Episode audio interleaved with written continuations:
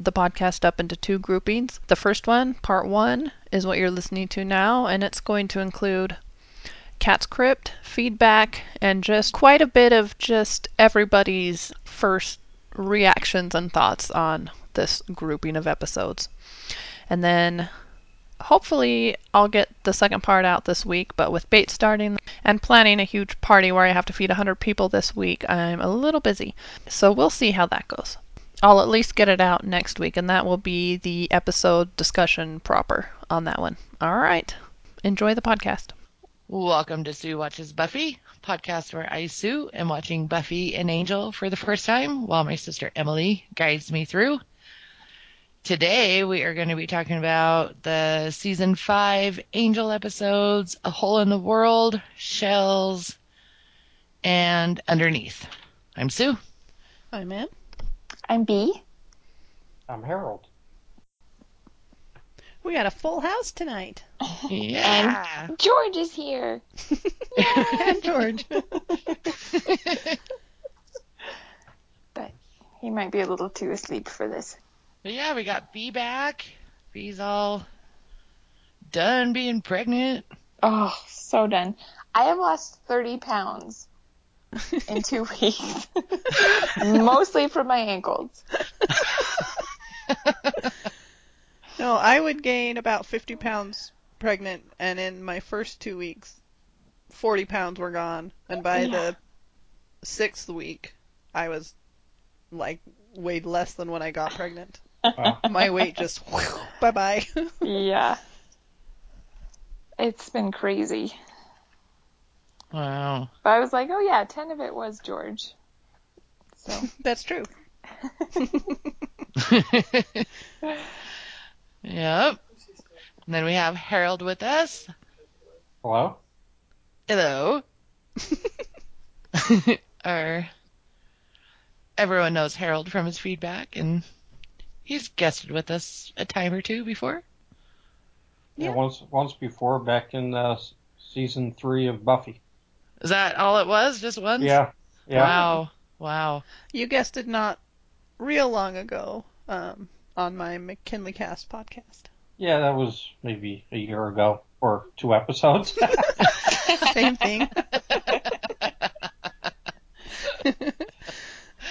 I know. I I know. I'm supposed to be guesting soon on a McKinley cast, and I'm like, eh, Two years. eh, it'll be a couple years from now. No, we're talking about doing one.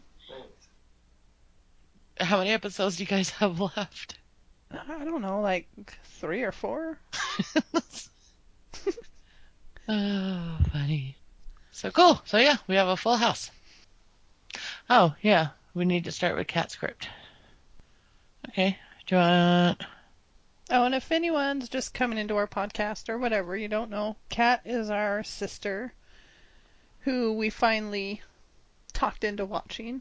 And so she just kind of has her own little segment in our podcast where she's watching in her own time and just gives her little thoughts to where she's at. So we kind of do a little time, little time jump back to wherever she is.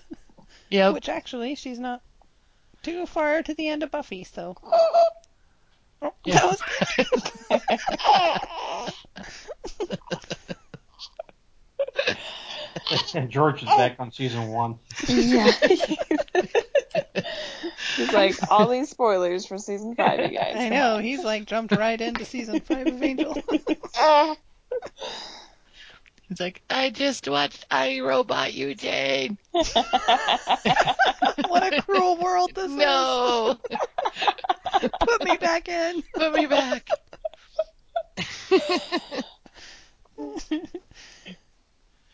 All right. Well, Em, do you want ah. to cat script? Or do you want me to read I it? can. Traditionally, the person that does the intro reads Oh, that's true. Okay. we'll go with tradition then. Okay. Okay, so Kat says, Hello, ladies. I'm cruising pretty good here. In Angel, I've watched through Awakening and Solace, and in Buffy, I've watched through Showtime, Potential, and The Killer in Me. Although I haven't quite finished listening to the podcast episode on that one. Still have 45 minutes to go on that. but I thought I should get this in before you record tonight. I guess I'll go through my notes. My first note is from Deep Down, another family dinner hallucination. I wasn't sure what was happening for a while and had to think a bit before I could remember why this couldn't be real. Oh yeah, last last we saw, Angel was sinking to the bottom of the ocean, and Cordelia was getting translated to another dimension. Then it shows Wesley saving Angel, which is very cool. I thought they dragged that bottom of the ocean thing out for a while, but those three months just kind of go by. But man, is Wesley cold. Justine is the worst. But please, Wesley, let the girl keep her bucket.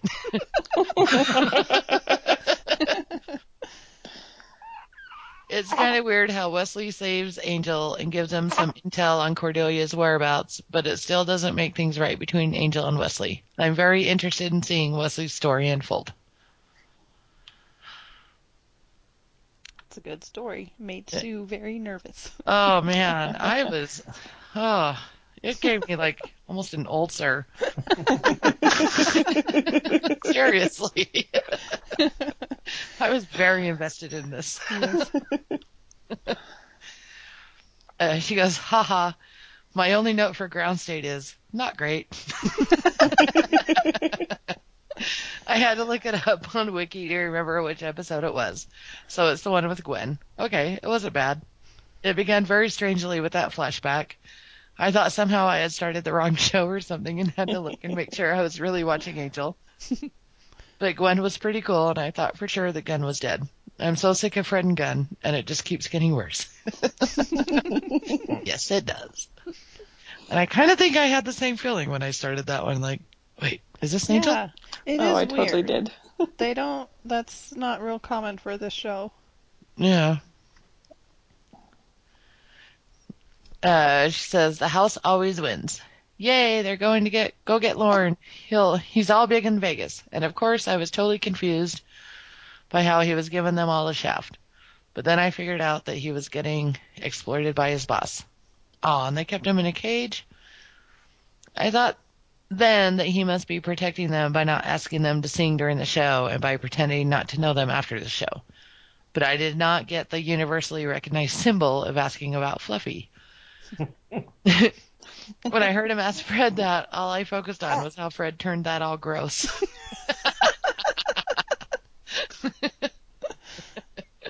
then, then when he was explaining it to him, I thought, was that a reference to Terminator 2? Ooh.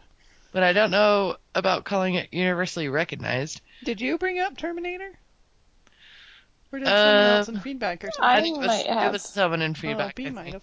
Or yeah, I don't think it was me. Yeah, I think it was B. Um, she says, I liked how Fred dressed up as one of his backup dancers to get him, and how she walked around later still in the outfit, but she got all the green paint off? How? I wondered that.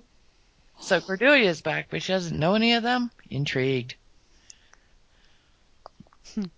um, I got so excited when I heard what the titles of the next episodes would be. One of my favorite Bright Eyes songs has the word slouching towards Bethlehem in it. I absolutely love how that that line is phrased in that song. It's so beautiful. It's on Four Winds from the album Cassadaga if you're interested. and Super Symmetry is an amazing Arcade Fire song. So I was all stoked, but I didn't write any notes for these. But I did wonder why they are keeping Cordelia's time away such a mystery. All I remember thinking about these episodes is, what in the hell is Cordelia thinking? Sleeping with Connor? She seems just different now. That does kind of erase everything else. yes. yeah. It, it kind of ruins those songs forever. yeah. She says, she goes, she just seems different now. Maybe it's even the Charisma Carpenter. Does she seem different to you guys? What's going on? yes, she does, and no Yeah. comment. You'll see. Just watch. Oh. Yes, her sleeping with Connor is so disturbing. It's just, yeah, that's. The yep. worst. That's that's hard stuff. Those are dark days. Um, Spin the Bottle was amazing. I saw that it was directed and written by Joss and just knew I was in for a treat. Loved it, especially good old Bumbly Wesley. Mm-hmm. Oh, that was so great to see him again. It was lots of fun. Oh, yes. It was so much. fun. I was so relieved when I saw. I, I know you like. We were like, you needed that. I needed that so much. It's the only thing that kept the ulcer from fully forming. Yes. It's like antacid for your soul. Yep. uh, notes on help. Cassie is adorable. Notes on selfless.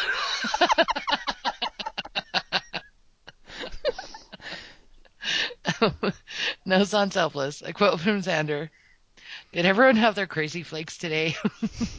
Haha. and I love the scene with Xander and Buffy. When Buffy tells him that she needs to kill Anya. She talks about Angel and how she had to kill him. And I love how she never talks about Angel anymore, yet it's obvious that she is still in a great deal of pain about how all that went down. But she just carries it around with a lot of dignity, I think. She doesn't openly brood about it. But Willow, honey, can I just pull you aside for a second? Don't wear a red shirt, olive skirt, red tights, black boots. Don't do that to your body. Match the tights to your skirt, not the top. Phew. Could not let that one slide. I believe we mentioned that outfit to Future Cat. Because it wasn't tennis shoes, but we wondered. That's right, we did. But we weren't sure. We didn't think it was as bad as tennis shoes. Yeah, Boots. But we we did have a feeling that she wasn't gonna like that outfit. Yeah. But I I like how she put that about how Buffy really does carry around her pain with a lot of dignity about that. yeah, and doesn't openly brood about it. It's Which is a change yeah, from her Unlike counterpart. some other main characters. But, but she does brood about it. It comes up. It comes up from time to time. Yeah. Norm, normally Xander brings it out. You know, right. brings it out of her. Uh, she says him, the breeders, I knew she'd like that. and then moving on. That sounds about right for that episode. Yep. Um, conversations with dead people. Man, the Dawn at Home stuff. Wait, man, the Dawn at Home Alone stuff was scary, Yes. especially seeing Joyce on the couch. Yes. Uh, so Spike is killing people again, huh? Yay on seeing Cassie again. Still adorable. She says that Willow is going to kill everybody. Yay!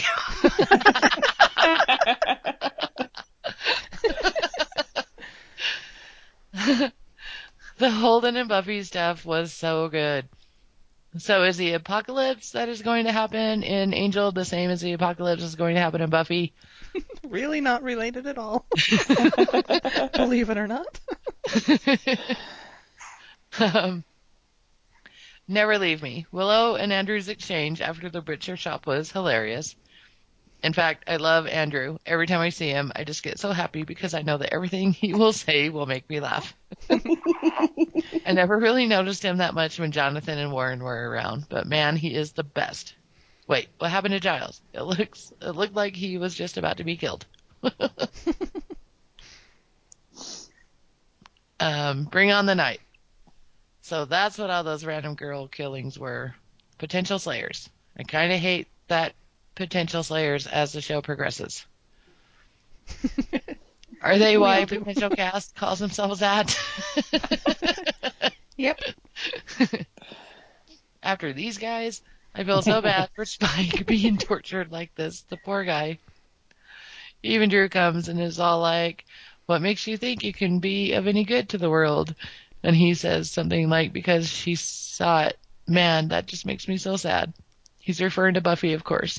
She sees something good in him and makes him believe that he can be good. And he really does try. Just by knowing Buffy and having that connection with her makes him want to be a better man. You know what it did was flash me back to something that was said in the movie Warm Bodies. Please tell me you guys have seen this movie. It is amazing. Even though Em and I made fun of it when we saw the trailer. we sure did. you guys not only made fun of it, you made fun of me for like, that looks kind of good. I haven't seen it, but I want to. I haven't seen it It's yet. good. I saw it. Yes, guys- we saw it when we all, it was one of the Wyoming movie, Twilight movies. hmm And Sue and I, or Kat and I were sitting together, and we just thought, "This looks like the worst movie ever." I know, and I was watching the trailer going, ah, I want to see this.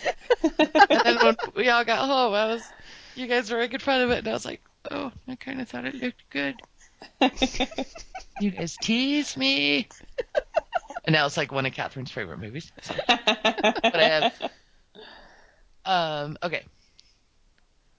She says, even though Em and I made fun of it when we saw the trailer, I don't know if I was just at a time in my life where I needed it or what, but I seriously had like three life changing epiphanies while watching Warm Bodies. It was great.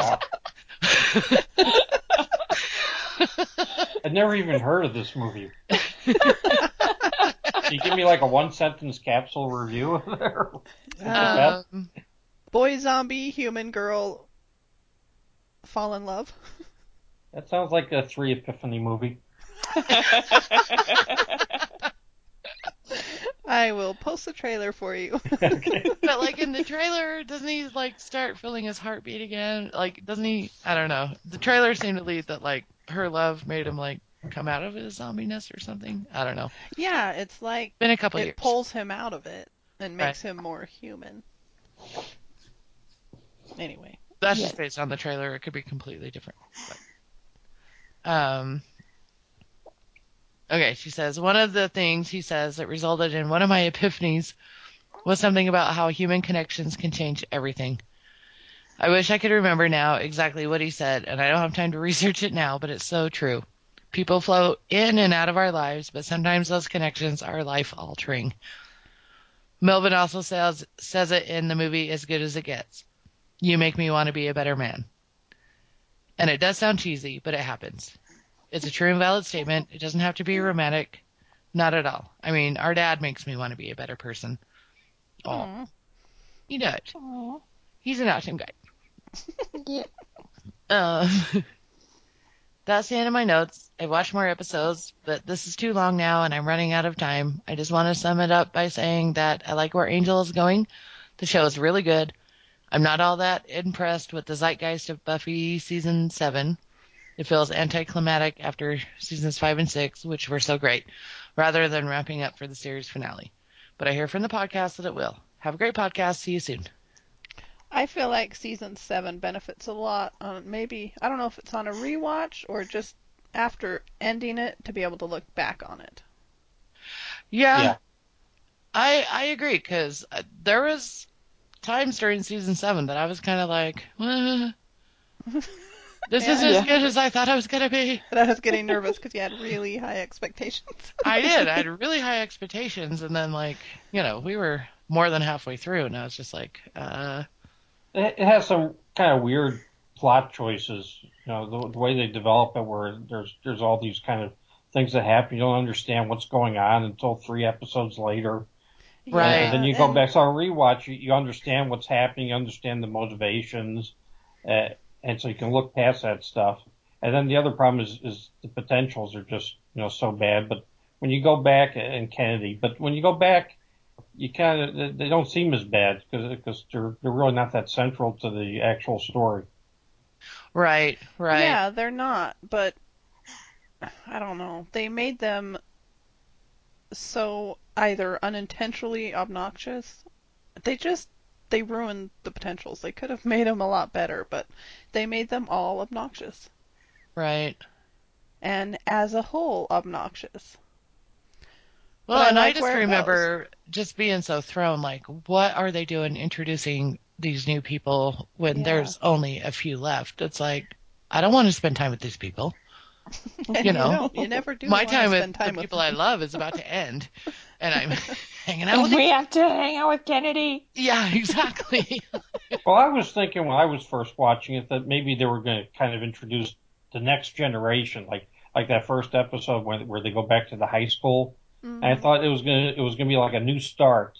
Where, hmm And then that never really her happened. own Scooby group. Yeah, it just never happened. Mm. And Right, I- I- right.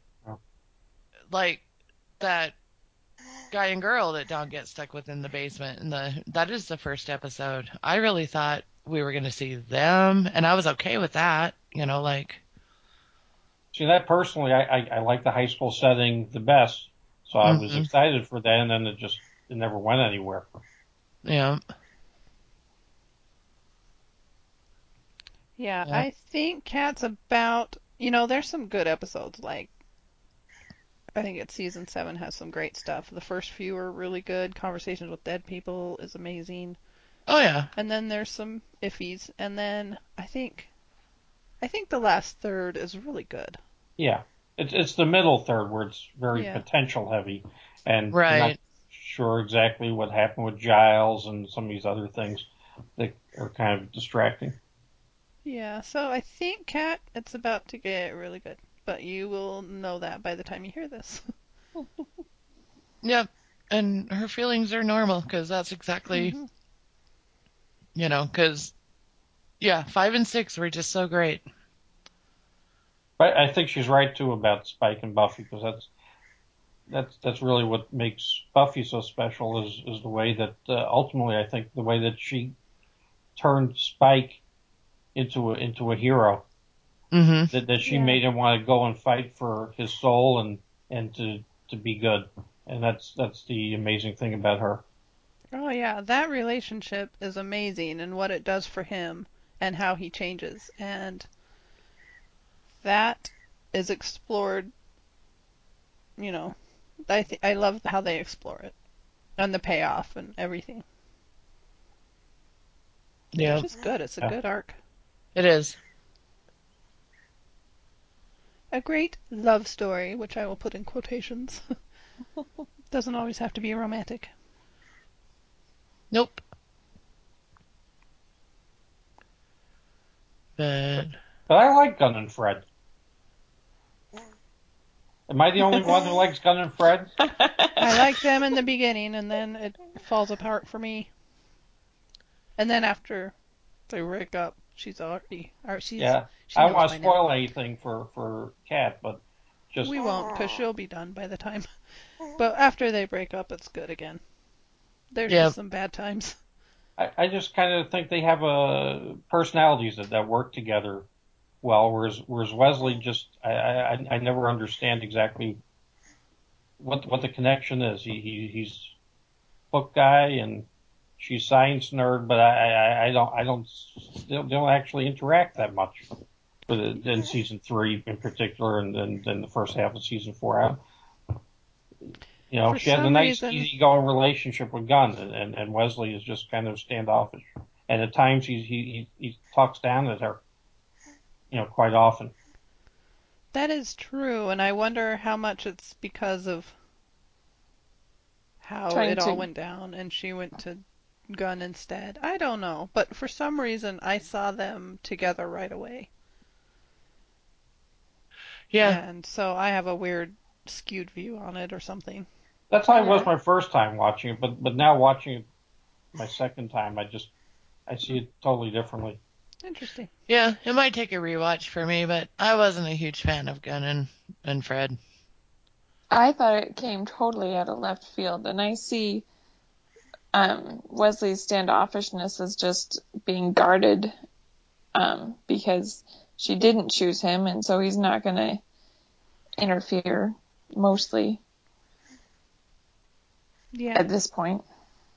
Yeah, he's probably But- pretty guard, guarded, particularly given you know his parental issues. He's probably afraid to open up. Right. Yeah. Yeah.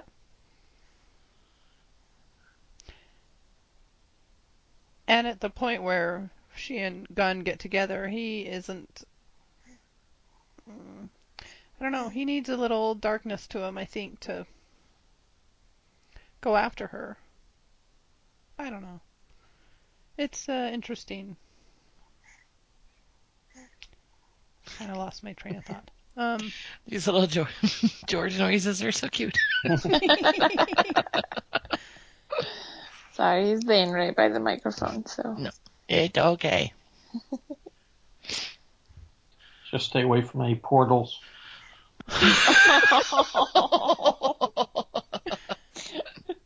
He's already in the. Wyoming portal. Time passes much slower here. It's about 19. It's about 1985 in Yep. Wyoming.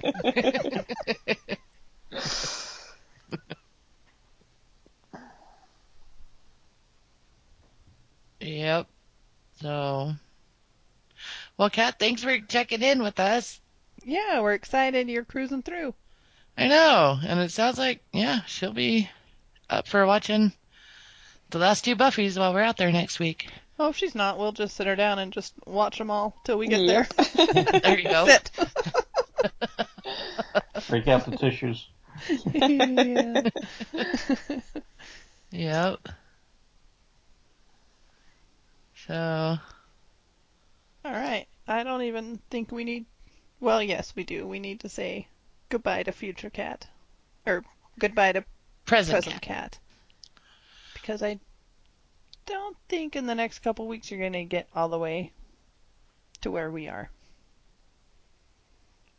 Yep. So, Even though by the time you hear this, you'll have finished Buffy, because Yep. we will have sat you down and done it. make you watch him clockwork orange style if we have to. I'll bring my little apparatus. you bring the eye drops. there you go. Do you want to read Chris's? Sure. Hi, Sue, M, and B. I'm going to add and Harold. Sorry Okay. I know this feedback is late. I want to thank M for letting us, oh, for telling us not to look at the opening credits. It was really difficult not to sneak a peek, but totally worth the surprise. It was fun to see Harmony. I thought she was the addition to the team. I did not expect Spike at all. That was awesome. So yay, Chris was another one. Had no idea. Chris, did you quit in the middle of the episode, fall asleep, or, or did you just watch it like a normal person?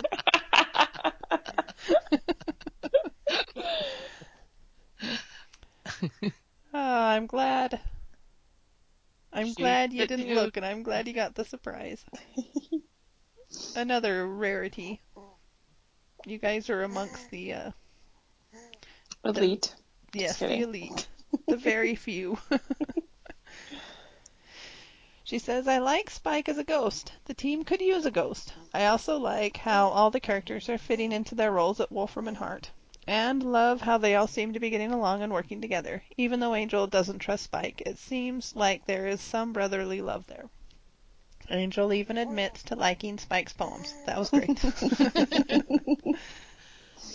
I really enjoyed these episodes. Hellbound had a good old horror movie feel with tortured souls, dark hallways, and of course a shower scene.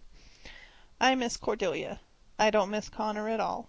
Obviously, transitioning him to Happy Land with a new family was a good way to send him away. I think Angel would have been too depressed to function if he had died. Yeah. Yeah. Yes. I'm excited about this season. It looks like it'll be a good one. B, congratulations on adorable little George, Chris. Aw, thank you. Thanks, Chris. I sent them pictures. Aw. Yep, thanks, Chris. All right. And I'm so glad she got surprised on it too. Yeah, I'm still amazed. I know. I love that Sue just thought that the uh, cover art was uh, was just something that Netflix made up. I was like, I know you're all watching Buffy, but you should be watching Angel too. So let's put Spike on the cover because he's in it a couple episodes. We're just really good at shushing over here. There's that, that one episode where he counts for the ring. Yeah. Is that it? And then a few flashbacks, I guess. there are some flashbacks. I really, I mean, every once in a while I would think about it and I'd be just like, huh, that's just weird that they still have Spike. Like, I guess they just want people to know that this has something to do with Buffy. As if David Boreanaz wasn't enough, you know? but it just, I, I did, I shifted it. I just didn't let myself think about it too much. It was just like it was what it was, you know? Yep. Or I just figured they took a picture from season two. What was it? Season two that Spike shows up in Angel. No, season one. Is this Early- season one? Season one had that Gem of Amara episode, Okay. Yeah, Light, it's of, one of the Light of first the few. Day. Yeah, it was like maybe the third episode. And then what was the one that there was the uh, Dar- Darla was uh, episode uh, season two. Mhm. So I guess I just thought maybe they were just lazy and just meh. We'll just use the same picture.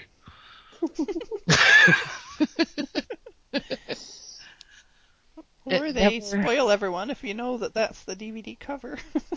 It never occurred to me that. Yeah, that's because we made you stop watching on Amazon. right. They really shouldn't do that. I guess they like to do that to show that they have they've updated. They have a new season. Like it, now they have the uh, the new cover for uh, the last half of the uh, last season of Mad Men. It's just Yeah. been updated, but that, that's terrible for someone who's just starting to watch a show. Yeah, it is. Yeah. And the Buffy and Angel DVD cover arts are notoriously spoilery. You like should not watch for the first time on DVD. You'll get spoiled all over the place. Well, yeah, especially if they use like veiny willow. Yeah. That's just dumb. And Dawn, Dawn's on the cover of the Netflix art. Yeah, Yeah. and that was one I had no idea about Dawn, and I remember just being like, "Who is that?" Yeah, yeah, me too. Just for for five, four seasons, I was just like, "Why is that girl on the cover? Weird." I I think I mentioned feedback, but but when Tara came in on the show on in uh, season four, I, s- I- I kept on like squinting at that picture. Is that is, is that Tara? It doesn't quite look like her, but I think I did that too. maybe too. Tara's gonna be a major character.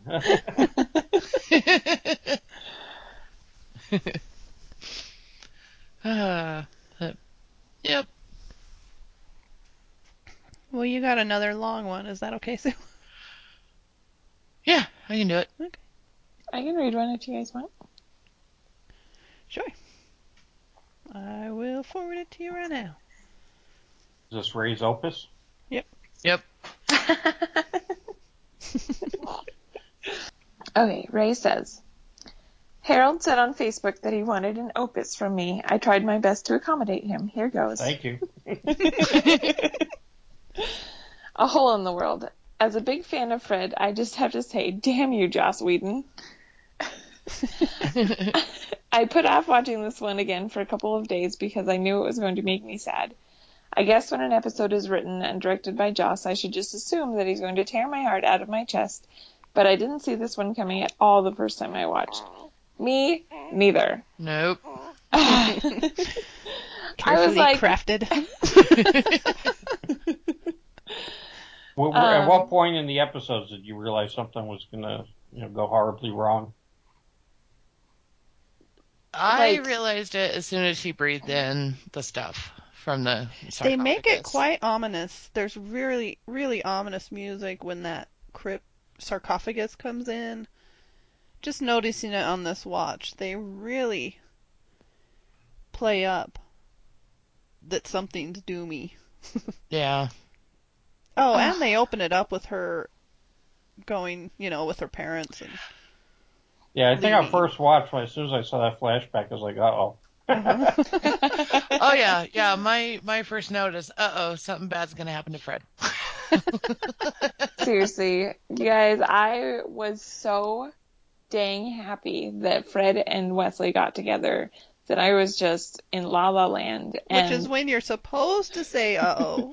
You shouldn't even have to start a hole in the wall. God, Normally, you get I- at least like five episodes before something happens. I was like, okay, this is why they got Fred and Gunn together so early because they wanted to save this amazing relationship for the last season, the last half of the last season, and we're just gonna get happy La La Land, Fred and Wesley for the rest of this season. And I was so happy and on drugs and you know in Babyland that it took until I was thinking that nothing was going to happen to her, that they were going to find some loophole, like up until she turned bright Blue. Yeah, there's there is an error, and you know there's precedence for them to solve it. You know, Right. many times over that they're going to solve this, Yeah. and they make giant promises to her that they will. Yeah. Oh yeah. More I than one person is like, "We're gonna fix this." oh, she had a whole band of you know people fighting Mm-hmm. for her, and I I thought they were gonna like bring her to the brink and then bring her back. Mhm. You know, they would find something last second. So when she turned, I was just like, oh crap. yeah. And like Nope. they they've said, you know, 80 times they're like, well, it wasn't permanent for Spike and it wasn't permanent for, uh, For Buffy. Buffy. and blah blah blah. Yeah. So, uh, it's I have high hopes. I have high hopes that something is going to happen. Also, every other death on this show has been to save the world. Absolutely every other death that I can think of. Hmm. And this one seems kind of meaningless. It does. It's just she Yeah. breathed in some sarcophagus dust and now she's dead. And by the end of these episodes, furthermore, she's it's for her nothing. armies is gone, and It's her for nothing. You know? Like this Ilia, I- Aurelia, whatever her name is. I mean, Area. It's like she came back. Uh, there's no point to it because Mhm. she can't take over the world. Her army's gone. And now she's just like lost in this world that, oh, Yeah, she's just here to torture Wesley yeah. because he needed more strife and heartache in his life. Mm, I know. So it's like, I'm going to look like a hotter version Yeah. of your girlfriend. Yeah.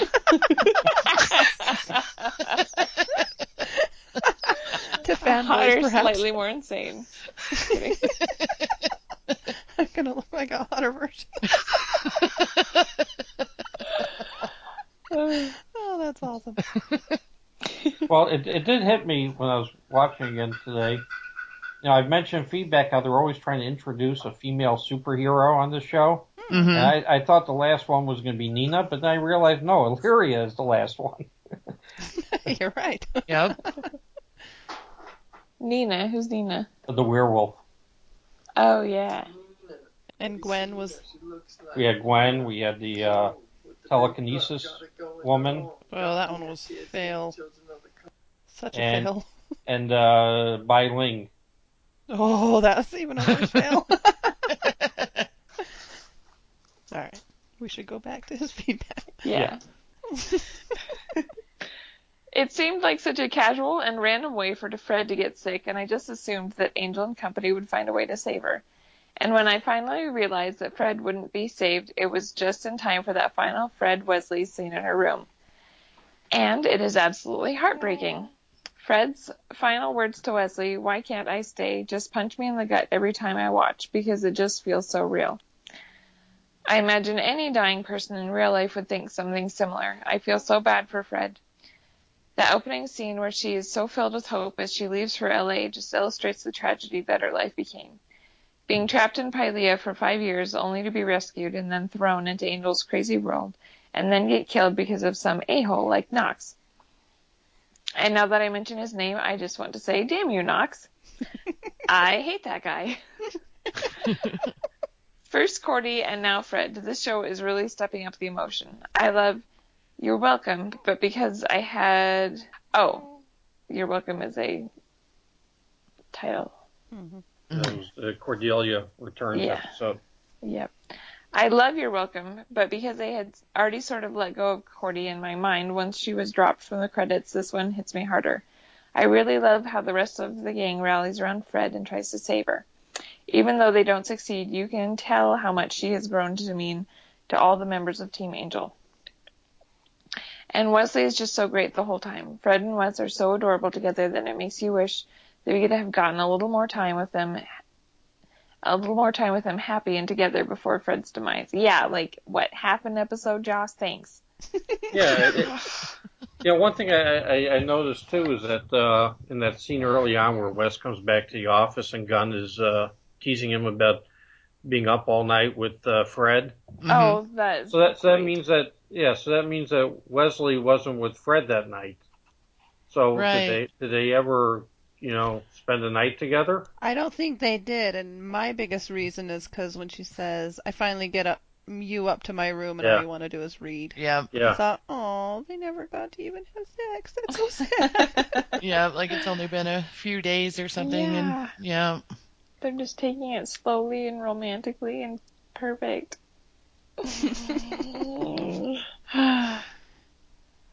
um, oh, and I want to mention how he says, "I love You're Welcome," because he had already lo- let Cordy go in his mind. yeah. Um, yes, that's true, but then the episode starts, and she's so great yeah, that I stop letting her go and I just embrace her and I'm like, oh my gosh, Cordy's back. And she's then back that and she's going to save the season. You know, I know. the Yeah. control and everything's going to be right. yeah, and that's why that one punches me in the gut harder. yeah. Is because oh, that first time I was devastated. Oh my mm-hmm. gosh, I was devastated. I'm devastated every time I see you. I am Welcome. too. but especially that first time. I guess I said that in the feedback, but I mean, just even even I'm I just think about it, I I, I, get all emotional about it, and, and this one just doesn't do the same for me. I don't know if it's just uh, Cordy has such a great arc, and Fred not as much to me. I don't know. She's she's more of a secondary character. I, I'm not sure. I mean, it's still a very emotional episode, but it doesn't pack the punch to me of, of You're Welcome. What, what about uh, you, Sue and B? What, what do you think? Were you You know, this one I, I'm kind of with Ray, where I had just kind of said goodbye to Cordy because it had been so long since I'd seen her. Where that scene with Fred and Wes, when she says, "Why can't I stay?" and just she's so terrified, and just the way Wes put it, you know, he she was so brave and so terrified. It's like- a great moment.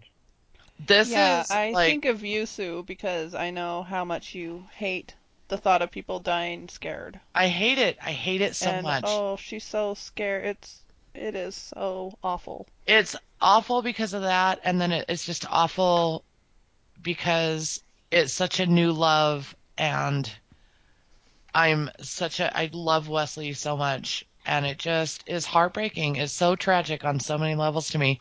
I mean, it's like I think one of the two times that like I teared up watching Buffy and Angel. You know. Yeah, I'm the same way. Like I had, I, I expected Cordy to come back just to kind of wrap up her arc, which they did. And so I wasn't expecting her to stay past the end of that episode. I was hoping, but didn't have high expectations. But this scene with, I mean, I wanted Wes and Fred together from the beginning. Mhm. and to have them be together finally and to have it be so cute and to have just everybody rooting for them.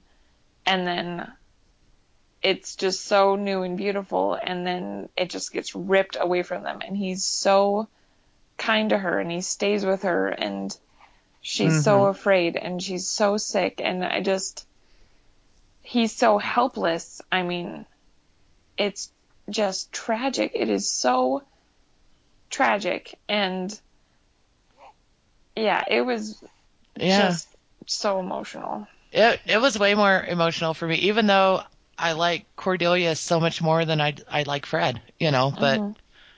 Well, This- I I have to tell you, you guys and Ray are way more common in the Buffyverse.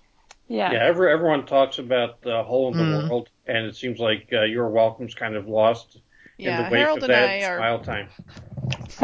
Harold and I are different. The smile time is awesome. That time was so great. I think Um, another thing is just it all happens in one episode. She gets sick and she dies at the end. Yeah.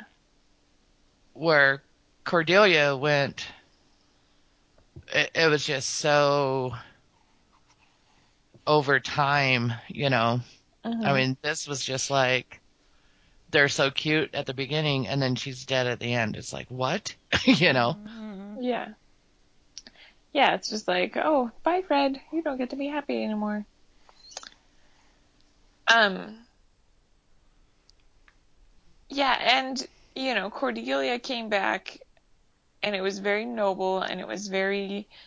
I'm here to save the world. I'm here to, you know, rally Angel and make sure that he knows what he needs to be doing. Mhm. And Fred's, yeah, it's just such a pointless death. And the they're the two main female characters on the show, you know? What the crap is happening to the girls? I know. That's one of my notes. I'm like, seriously, another demon taking over a body? you know? I'm like, wait, they did this. She wasn't pregnant, but holy cow, guys. Yeah. Well, Fred didn't leave the show. I mean, Fred did, but Amy Acker didn't. Yeah, and Right. she's doing a great job, but Well, and I, I still have But hope yeah, it that is they're gonna find a loophole. I, I still have hope. I'm not completely, even though all things are pointing towards there's no way they can get her back. I'm like, they'll find a way. yeah. Well, as uh, Spike said, he burnt to a crisp. yes, exactly. Darla was staked. It is kind of jarring though when you get to underneath and the opening credits have Illyria instead of Fred. Yeah. Did you Yeah, guys notice I that? did. Yes, notice I that, yeah. did. And I was spoiled on her because at some point watching this, I went on to IMDb and it lists Amy Acker as Fred slash Illyria. And I was like, well, that's weird. you know, I think I saw someone cosplay her at Comic Con, Very possible. and I thought, eh, must be some video game cosplay, you know. Yeah. But I'm pretty. I kind of remember somebody like from Avatar. or video game cosplay is huge, and I that is just not my world. So there's lots of people that I don't recognize, but I it just looked really familiar when I saw her. Cool. Yeah. All right. Um, Okay. Ray says, I found some quotes from Joss, Amy, and Alexis on Wikipedia. Joss Whedon admits he became emotional during the scene in which Fred dies. I cried my tears when I wrote it and when I filmed it and when I edited it. It's one of the most beautiful things I've ever filmed. Amy Acker agrees, saying we kept crying while we were just reading the script, saying we're not going to have any tears left. Of course, that didn't hold true. The final death scene was challenging for Alexis Denisof as well, who says, there's a sort of tightening that happens with each scene where you feel it just getting worse and worse. And I remember when we were shooting it, that that was what kept choking me up. The situation of losing Fred was becoming more and more real and closer.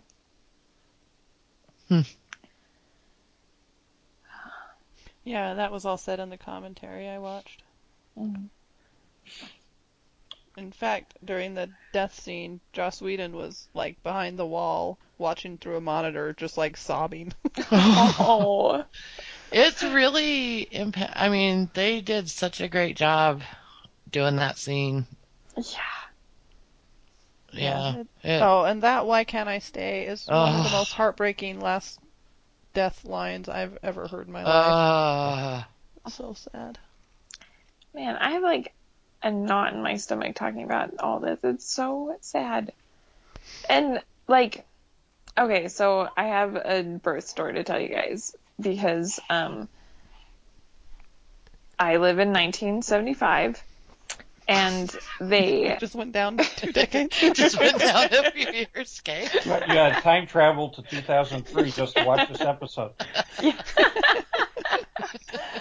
um so I got I had to have a C-section to deliver George and normally with a C-section at this hospital they give you morphine in your spinal block and um they there were like all these nursing students running around in we had like four nursing students in the in the C-section room and so it was just kind of a little chaotic and um the anesthesiologist was new but not like new to the hospital but not new to doing spinal blocks. So he didn't give me morphine in my spinal block and everybody reported that I'd gotten morphine. So anyways 4 hours after surgery all painkillers wear off and I just had gotten slashed open and had a mm-hmm. child pulled out and I felt everything and I kept asking them for painkillers and they were like, "Oh, it's just gas. Here's some ibuprofen that would last like 20 minutes Oh, and then be back to I just got my stomach cut open." And Matt was sitting there just like helpless. I couldn't move. I couldn't sit up. I couldn't touch my baby anymore. And it was just like when when when Gunn got stabbed in the stomach, I was like, "Oh yeah, I know what that feels like." So like just thinking about how helpless Wesley felt because Matt said that he just sat there and watched me and knew that it was something was really wrong and like not able to do anything. Like we I called for painkillers probably 8 times and it was hours. Boy, it was like I 6 am so- Mad that no one checked. Just rechecked. If you're complaining that much, and Yeah. I know some patients just have horrible pain thresholds and do complain, Mhm. but it's worth checking. Yeah, check. and they're It just took- always so over the top when it comes to uh, pain medication. But they never want to give it out. I know. I don't of the- understand. But you, you're not a drug seeker. I'm not. And you weren't given it in the first place. Yeah, and it took the anesthesiologist coming and them saying, you know, what can we what can we give her on top of the morphine? And he's like, I she didn't get morphine, and they're like, Ugh. and then they're like, okay, we're gonna give you a double dose, and then we're three hours we're gonna give you another double dose, and you know, like they finally came in and they're like, we're so sorry, we thought that you were just having, you know, just being a wuss about it, but it was awful. I hope they send you some sort of survey about how your hospital stay was.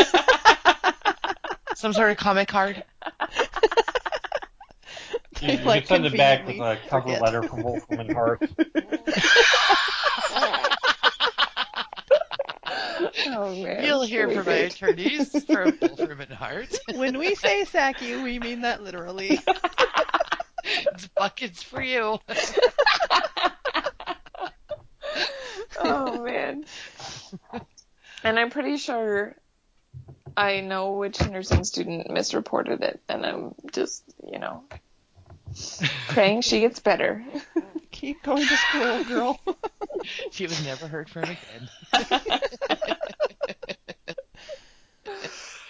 Uh, that's just horrible, B. yeah, it was the worst. I mean, yeah, it was it was five hours without anything. I told Cam that, and he just couldn't believe it because, I mean, he got his toe operated on like two years ago, and he's like, "That would have killed me." he's like, "And that's just my toe." and I was like, so last time, um, with Lucy's C-section, I got behind on my pain meds. Like this nurse right before I went into surgery was like, okay, now, you know, you don't need to take as many as they suggest. Like they suggest this many, but you don't need to take that. And so I took about half as many, uh, painkillers as they recommended. And the second day I was miserable. And I was like, all right, I'm not doing that this time. I'm going to take every Stupid single nurse, what do painkiller. You know. Yeah. Doubt. And so I was like, I'm going to take everything that they offer me and then some just to, you know, get through these first couple days because they're so hard. And then this happened and I'm like, this is just a joke. it was a nightmare. Mm. I couldn't even keep my eyes open the next day. Like, George wasn't eating. He just slept the entire time. And so I just slept the entire time. And, like, my dad came and visited, and I was not awake for any of it. I just needed to recover. It was so hard. Hmm. Anyways, Boo. boo. okay. Uh, Ray says, Shells. This is pretty much just a continuation of last episode. I had remembered how sad a hole in the world is, but forgot that Shells is pretty emotional too. I'd forgotten about that final scene that flashed back to Fred in Texas driving away. What a great bookend to the opening scene in the last episode. While these episodes aren't perfect, I think that the emotional notes that Joss was going for really do land. Fred's death has left the gang reeling. Everyone is hurt and angry over what happened. Wesley proves this by going so far as to shoot Knox and stab Gunn, and he doesn't seem very remorseful about it either. I don't In think the end, anyone though- was remorseful about him shooting Knox. Nope. no. Gunn, I had some feelings about. I love that he was like, I didn't hit any like major arteries or what major organs. He's gonna live. Maybe. He wasn't 100% sure about that. He's probably gonna live. um. In the end, though. In the end, though, the cruel twist of this whole ordeal is that Illyria's army is long gone and her temple destroyed. So in the end, Fred's death was meaningless. She died for nothing. It's a sobering thought and another and another example of Joss taking audience expectations and going a different way. What like why mm. does he have to do that? Why why does he have to do that? You can ask him that. it Joss is Pippin fun. Whedon. You just can't predict. It's Yep. the unpredictability. Was he just like, oh, we've had too many heroes' deaths. We need to have one that's just completely pointless. In Like fact, said, in the Joss commentary, he said he started this by saying, "I was just thinking, it, wouldn't it be fun to kill Fred?" We have very different ideas of fun. What that reminds me of is that when I was um, a teenager, I, I had a friend who um, used to write a lot of letters to the uh, people over at DC Comics, and uh, he managed to get us, uh, you know, to come in there one time and, and talk to the people. We were like 14 years old or so, and we got a visit over there. So you know, I, I come up with a legal pad full of questions to ask. And so we met uh, this guy Bob Rozakis, who was uh, one of the editors. And so one of the questions I asked, with all seriousness, was, uh, uh, you know, why don't you ever have one of these heroes die of, of a death for natural causes? I love that question. And, and he just thought it was the most ridiculous question ever. You he said they have to have a heroic death. And uh, I think actually, yeah. So so that was that was probably about 1979, 1980. So uh, Joss Whedon probably was on the same wavelength as me. We're probably about the same age. Yep. How funny. Why not? Why not just have him die of natural causes? I just thought it'd be different, you know. And Yep. I hadn't thought about it like this. I hadn't thought about it like this because this is is it kind of goes, you know, this is much deeper than what I would have thought back when Right. I was like 14. But just the kind of randomness of, of life. Um, I, Yeah. you know, I, I watched this episode last week, um, uh, Hole in the, the World, and I, I turned off the TV and I, I grabbed my phone and uh, I was looking at Facebook before I went to bed. And the first thing I saw, literally the first thing I saw was someone uh, from here in Chicago who posted a story about uh, a woman who's about 24, 25 years old who actually looks a lot like Fred, and who was from originally from San Diego. She came out here uh, to be with her uh, fiance, and she's just sitting in front of her uh, apartment, talking on the phone with her parents. And apparently there were some gang guys just like shooting at each other and she's talking to her dad and says, "My head hurts," and she was shot in the head. and uh, and died two days later. And and that was the first thing I saw after watching this episode. Oh, And it was just like it was like the randomness and craziness of life, and this this episode really captures how how random it can be. Yeah, just how random and how, you know, like Ray says and how I said earlier, just how meaningless. I mean, Illyria's army is gone. I mean, it's just, Yeah, it You know? like she had for millennial, you know, this planned comeback, and Right. you know, it had all been set in motion, and it happens, and yeah, I mean, it's like you hear about like convenience store workers getting killed and the robber got away with like 50 bucks. Yep. uh, You know, it's yeah. like, really? You know, that person died for $50? Yeah, you know, I mean, ugh. Yeah, there was just- a, there was a, I'm going to butcher this, but there was, uh, Stephen Tobolowsky had the, had a podcast, which he ended up turning into, uh, one of the stories in the, in the primary instinct of the movie he did. Uh, but he had a phrase in the podcast where he's talking about his parents getting older and he was talking about how the whole time everyone was thinking that they were, they were building a foundation, uh, for their life, but in fact their foundation was just a bunch of sand. And uh, it was it was one of those moments when I heard that and uh, that blew me away because no one ever thinks of it that way, but but it's so true. And uh, you know, all of us have had those kind of moments where you you've been building your whole life and and then it can just change on a dime.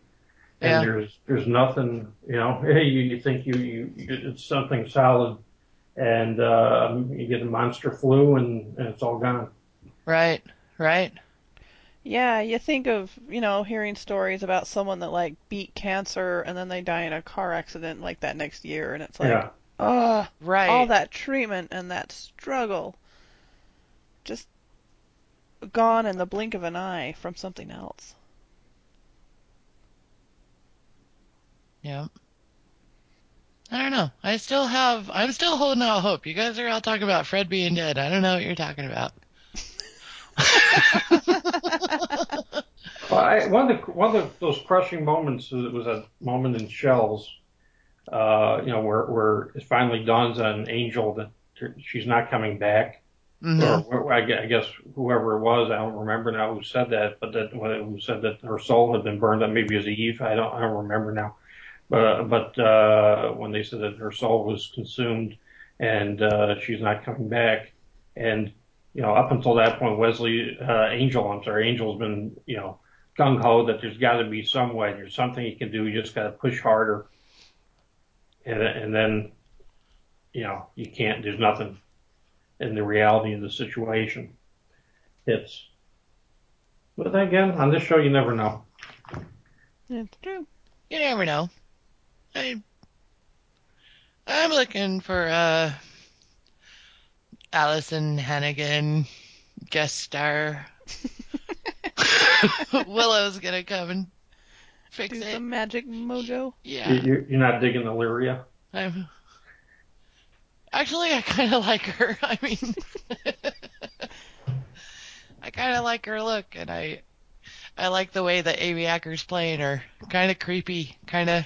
Yeah, especially at the very beginning of Shells, she's just so like not used to moving that body. Yeah, her moving is so jerky, and she Amy Acker's doing a fantastic job playing her.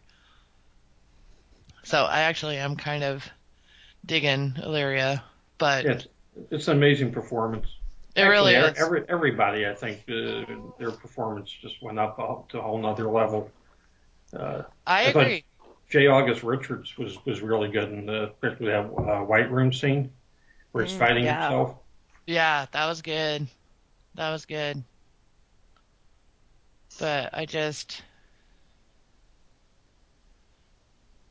I don't know, I just feel so bad for Wesley.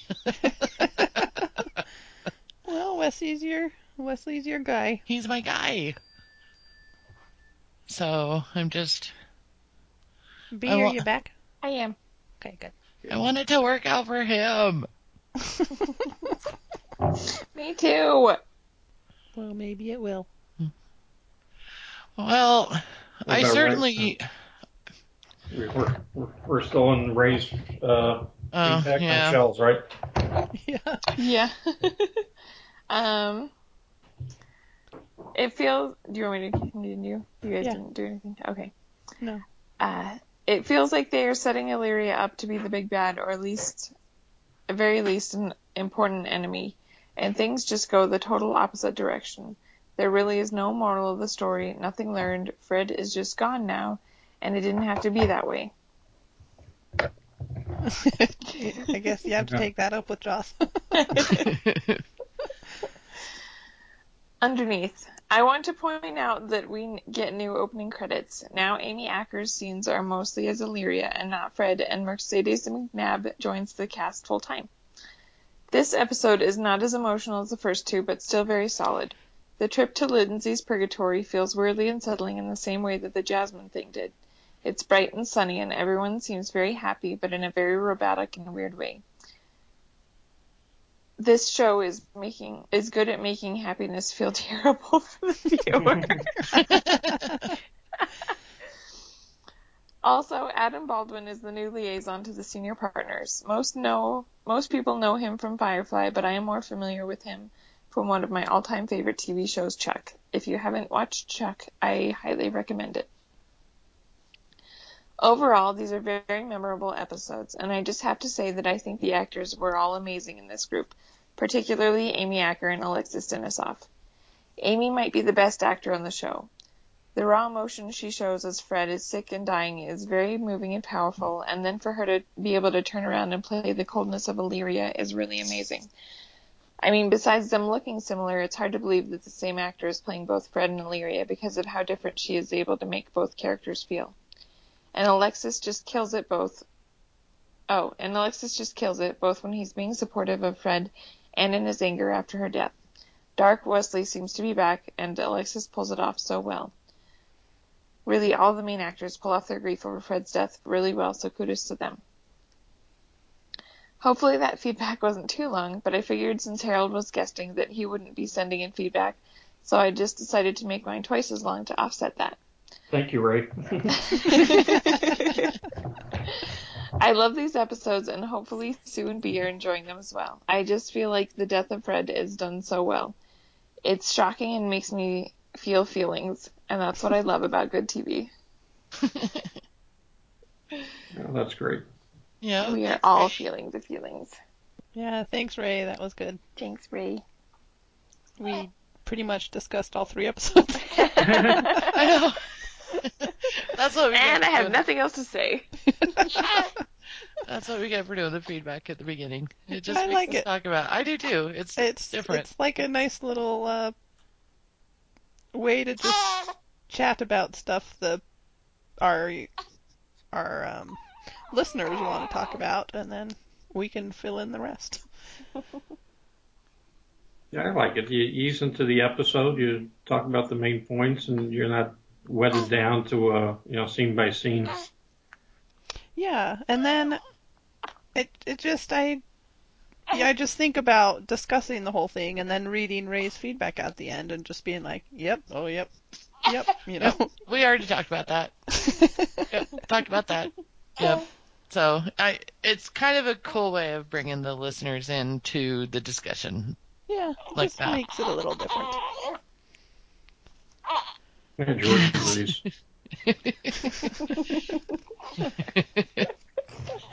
There are some really cute stretches going on over here. Oh, oh, baby kitty stretches. Yeah. her mom called them kitty stretches. Yep.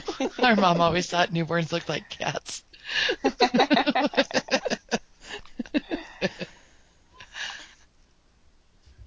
yep. So Thanks for the feedback. Thanks for the feedback. So yeah, I mean it just When do I get my letter? I can open it and read it, or I can send it to you. I forgot to. I was gonna send it on Monday, and hopefully you'd get it by our recording. And we painted our house, and everything is in chaos. oh man. No, you should open it and read it. Okay. Well, let's do our rankings. Okay. We have number four, number seven, and number 13. Hmm.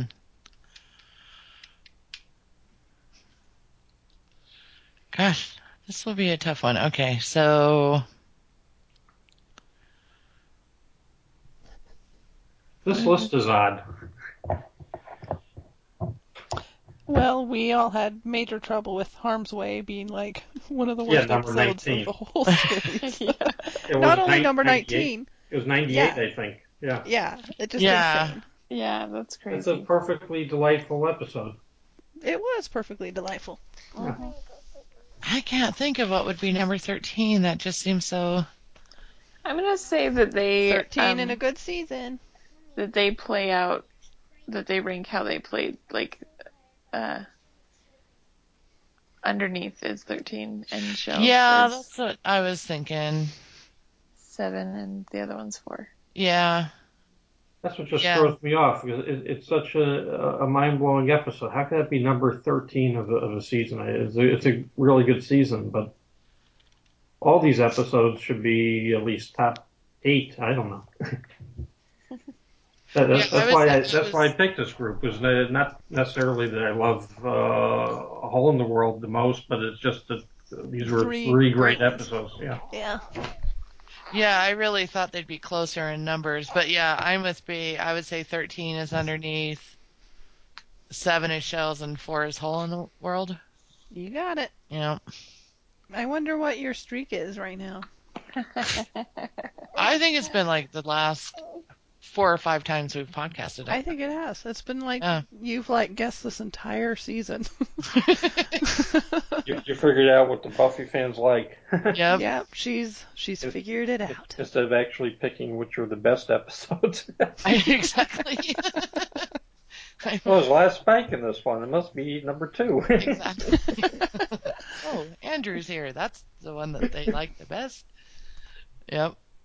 So, I'm yeah, I'm one of you, one of us, one of us. We're no longer us. or them, it's us. yep.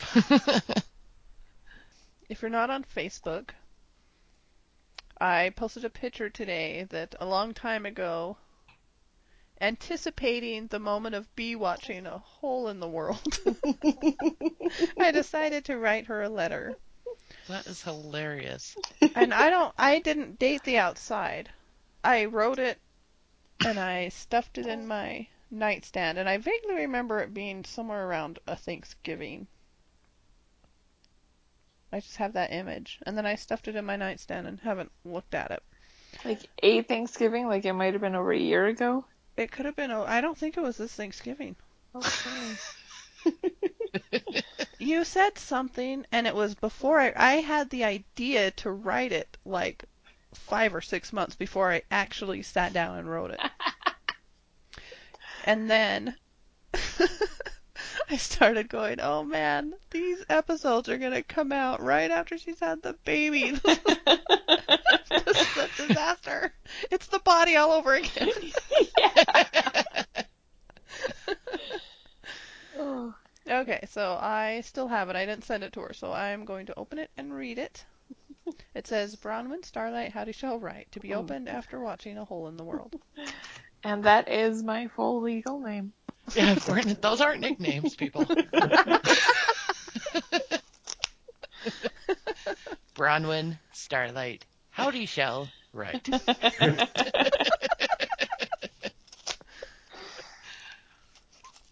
Uh, Sorry, I only have a pen lid. I don't. I'm not getting up to get our envelope opener. Okay.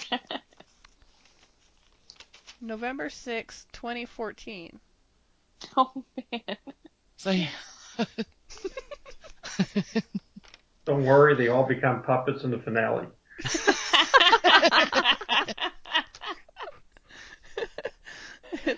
Dear B, please don't hate me. Remember, there were good, less horrible things that happened in their shows. Sincerely, Emily.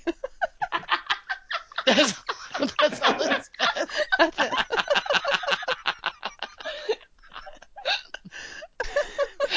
I remember, I think it was right when you were getting into Buffy, is when I started thinking about it. I'm like, she's going to hate me so bad.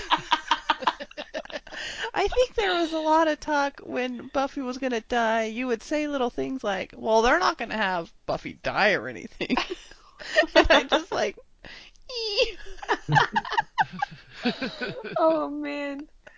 It is a, so in for it. no, it is a good thing I've grown as a TV watcher in this last year because I would have quit at this point. I could not have moved on. From Yes, that. and this is around the point where I wrote the letter, knowing Yeah. that this is gonna be really bad. Because gonna hate me. You said something. You you're like, oh, I know it. I can. You said something like, well, Emily wouldn't have me watch a show where like like the main Some- characters die. main like the character main character dies. dies, and I'm like, do do do. Not only the main character, but Spike dies, and then there's a hole in the world. oh dear, she's gonna hate me. I can't believe I had her watch the show.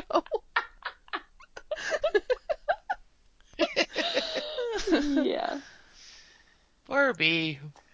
She met Matt and fell in love with him and had no idea that we were in the background. These sisters-in-law.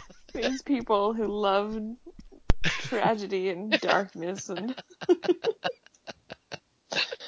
giggle through the Bates Motel series.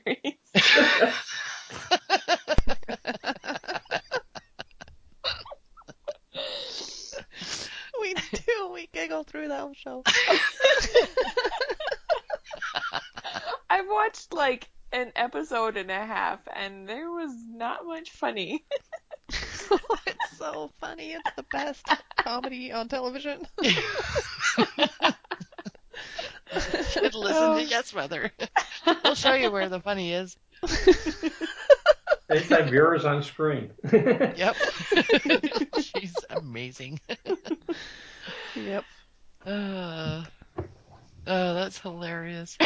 that is amazing. no, I have high You've hopes. grown since I wrote that letter. I have grown. I'm so Proud of you. Yay.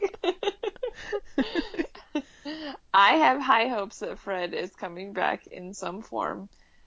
Puppet. Probably not until the finale. Probably oh, not a Fred puppet. puppet would be adorable. Oh, they can never top the angel puppet though. That was so fantastic. the angel puppet was amazing. It's like this heavy, brooding brow that just never. With the frown. he's, he's one of the little frowny mouth puppets.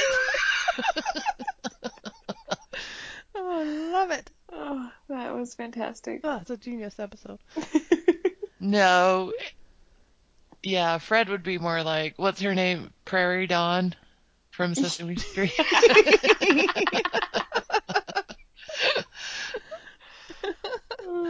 Yep. yeah. No, I'm with you, B. I have hopes that, cause like my, my worst fear is that like, is that like Wesley's gonna like have this relationship with Illyria. Like, Oh, no. like she's Fred enough. I can't do that to him. I mean, he has gone through hell the past. I know, I He may not remember it, but he. But there's that How point in he that one in the the one episode where throat? she like does that thing with her fingers and she can like talk like Fred. I was like, Oh, oh, don't do no, no, no, no. You know. Oh, they, they to do a comic, and that's like its tagline. She's Fred enough. oh, man. It's the best. the next episode is called She's Fred Enough. She's Fred enough for me. Well, she does have that one line that comes straight out of Kim Novak in Vertigo, where she, uh, she says, "Because I look like her." And so Wesley is kind of a little Jimmy Stewartish. He No? kind of Yeah. is. no, That's- there's something there. He's I'm kind of afraid it's going there. Like he's just so like grief stricken that Yeah. that Why are you afraid of that? enough. You know, she Because she's not. He's gonna get disappointed. And there's a little bit, again, this goes back to my not always feeling the uh, Wesley and, and Fred relationship over the seasons is, is that uh, there's a little bit of him that is just kind of creepy with, with him and Fred, and he has he has an obsession with her uh, more than a relationship, you know, uh, to me, or a meeting of the minds. Uh, it, it seems to me like he he's closer temperamentally and, and mentally with Illyria than he was with Fred. Yeah, I don't get creepy, but I understand what you mean. I, I, I see what you mean. but I mean too. personally Yeah. don't. Yeah. I was always he- kind of off on the side watching her, you know, in seasons three and four. Yeah. And when he made uh, Lilah uh, act like uh, Fred, That was kind of creepy. That was weird, and that Yeah. was sad. But Mhm. I think that was more exercise. He had some weird. They had a weird control. They had a weird relationship. Yeah. together, and I Mhm. feel like he was playing her a little bit with that. I So agree. he's like, I think in his mind it was like, well, if you're gonna dress like her, you're gonna be her. Yeah. they had a weird control thing. And Yeah. yeah. he was very much darker at that point, and um, oh, he's dark now. Yeah. The Um, darkness came back easily, even though he doesn't remember. It was still there. oh yeah. But um, instead of pushing it um, on her, since I mean, he did kiss her that one time, but I think rather than really pushing her, he's kind of tried to push her away these past few episodes. You know, calling cards for her and not picking up yeah, her to hints. the point where she got very frustrated in smile time and was like, Yeah. "Is this a signal enough?" Yeah. Well, he also lacks confidence. It's kind of again that scene with him and Gunn at the beginning of uh, Hole in the World, where where you could just see Wesley just totally deflate. oh, I Gunn love that says that scene she's so much. yeah. Gunn says she's back with him, or he's Oh, yeah. It's fantastic. That was hilarious. I mean, Wes- Wesley's like it's kind of like he was waiting for that to happen the whole time. Yeah. Oh Mhm. yeah. It's sad.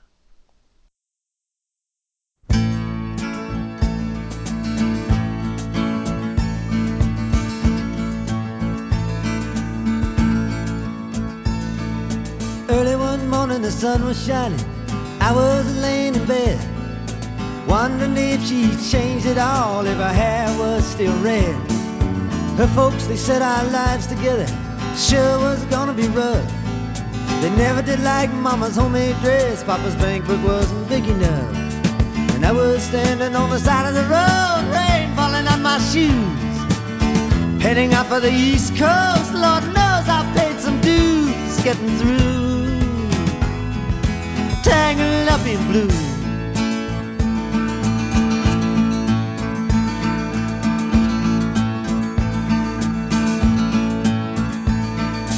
She was married when we first met, soon to be divorced. I helped her out of a jam, I guess, but I used a little too much force. We drove that car as far as we could, abandoned it out west. Split up on the docks at night, both agreeing it was best. And she turned around to look at me as I was walking away. I heard her say over my shoulder, we'll meet again someday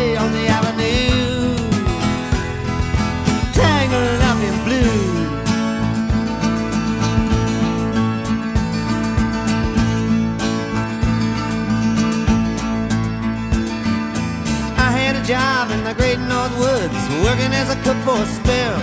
But I never did like it all that much, and one day the axe just fell. So I drifted down to New Orleans, where I'm lucky with a be employed. Working for a while on a fishing boat right outside of Delacroix. But all the while I was alone, the past was close behind. I seen a lot of women, but she never escaped my mind, and I just grew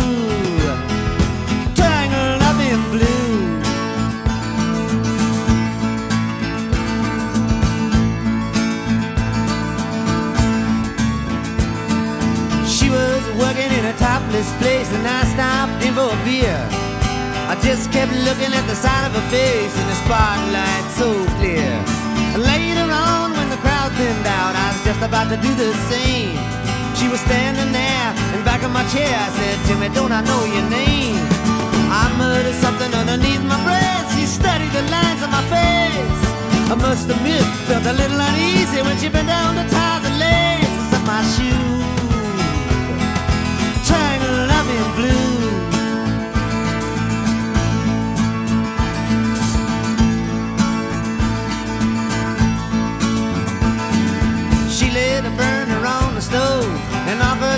me pipe.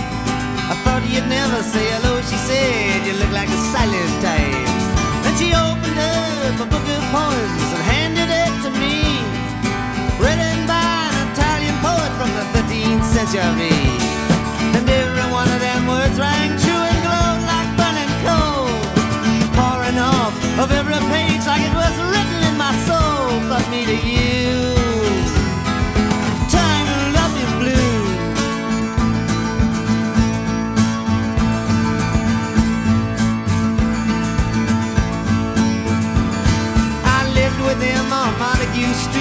basement down the stairs. There was music in the cafes at night and revolution in the air. Then he started into dealing with slaves and something inside of him died. She had to sell everything she owned and froze up inside. And when it finally, the bottom fell out, I became withdrawn. The only thing I knew how to do was to keep on keeping on like a bird that flew.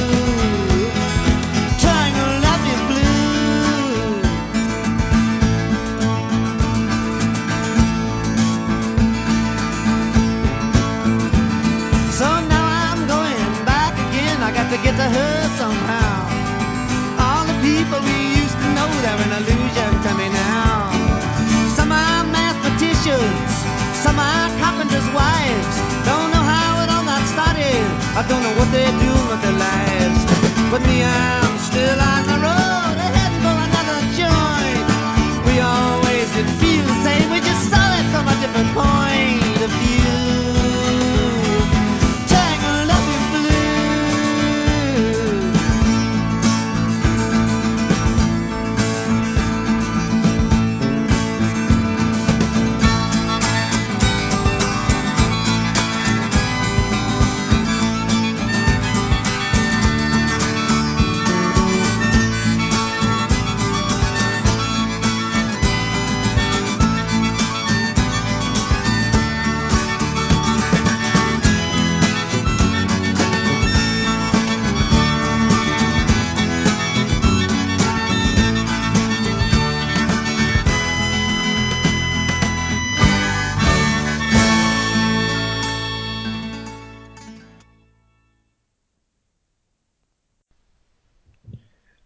Hello? Hello? Hi. Hi Hey, Harold. Hey, how's it going? Good, how are you? Okay. Hey, Em. Hey, Sam. You sound kind of far away. I thought Harold sounded far away. Hmm. It, um, well, Harold how's it sounds- sound? Maybe it's me. I can hear you. You still kind of sound far away. It's weird. I just figured it out. What? I was watching um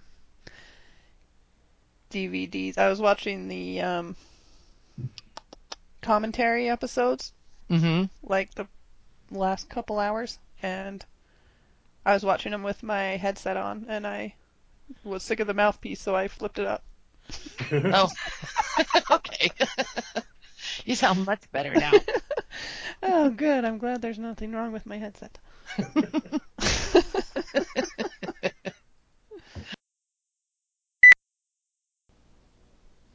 well, this is fun. I know. Yeah. We have George on the call today too. Mm. Aw. His first podcast? Yes.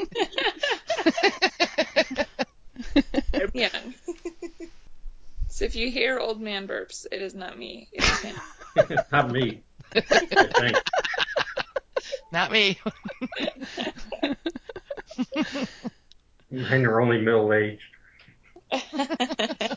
True. George is the old man.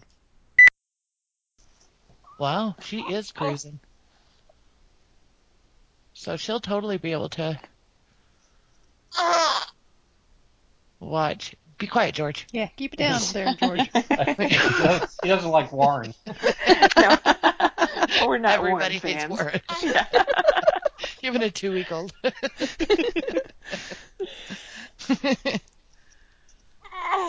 so yeah, she's cruising. Because after tonight, we only have what two groupings left, Em? Yeah. We could, because we could record the one next week before we go out there, and then you're Right. free to watch. Yeah, Yay. Well, we might as well. we might as well. Wow, That's quite good timing. Yeah. didn't even think of that. So okay, Oh, now I've got to think of angel foods. Angel food. Angel cake. Just Was- everything, every nickname that Lauren has ever given it. well, we'll be having all sorts of pastries yeah. And sea breezes.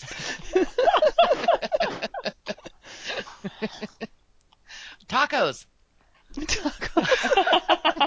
you guys got decent tacos up there? no. But we have a new Thai place, and they just ordered Thai food, didn't they? They did some Chinese, I think. Oh, it's Chinese, usually. Well, you can count that. Um, Amy, we could make Amy make San Diego specials. Mama bird.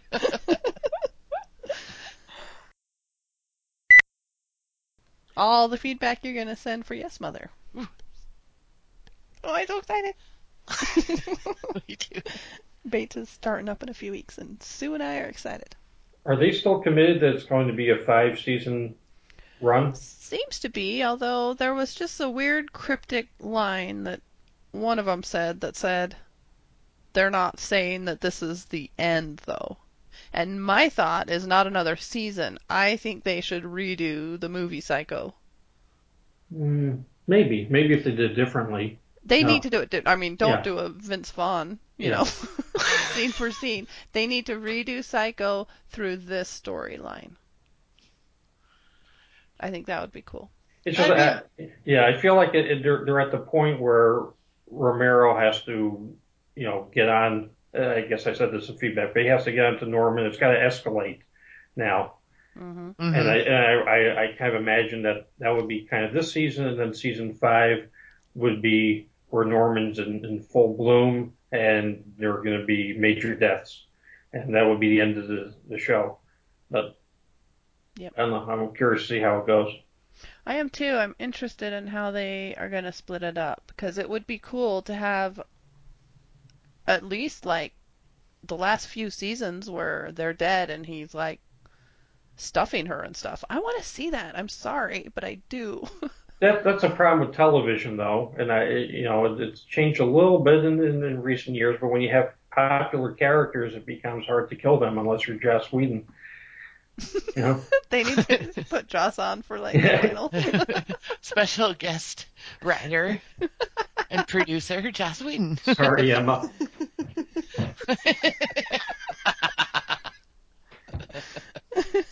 Sorry, everybody. You- They've been soft serving us for too long.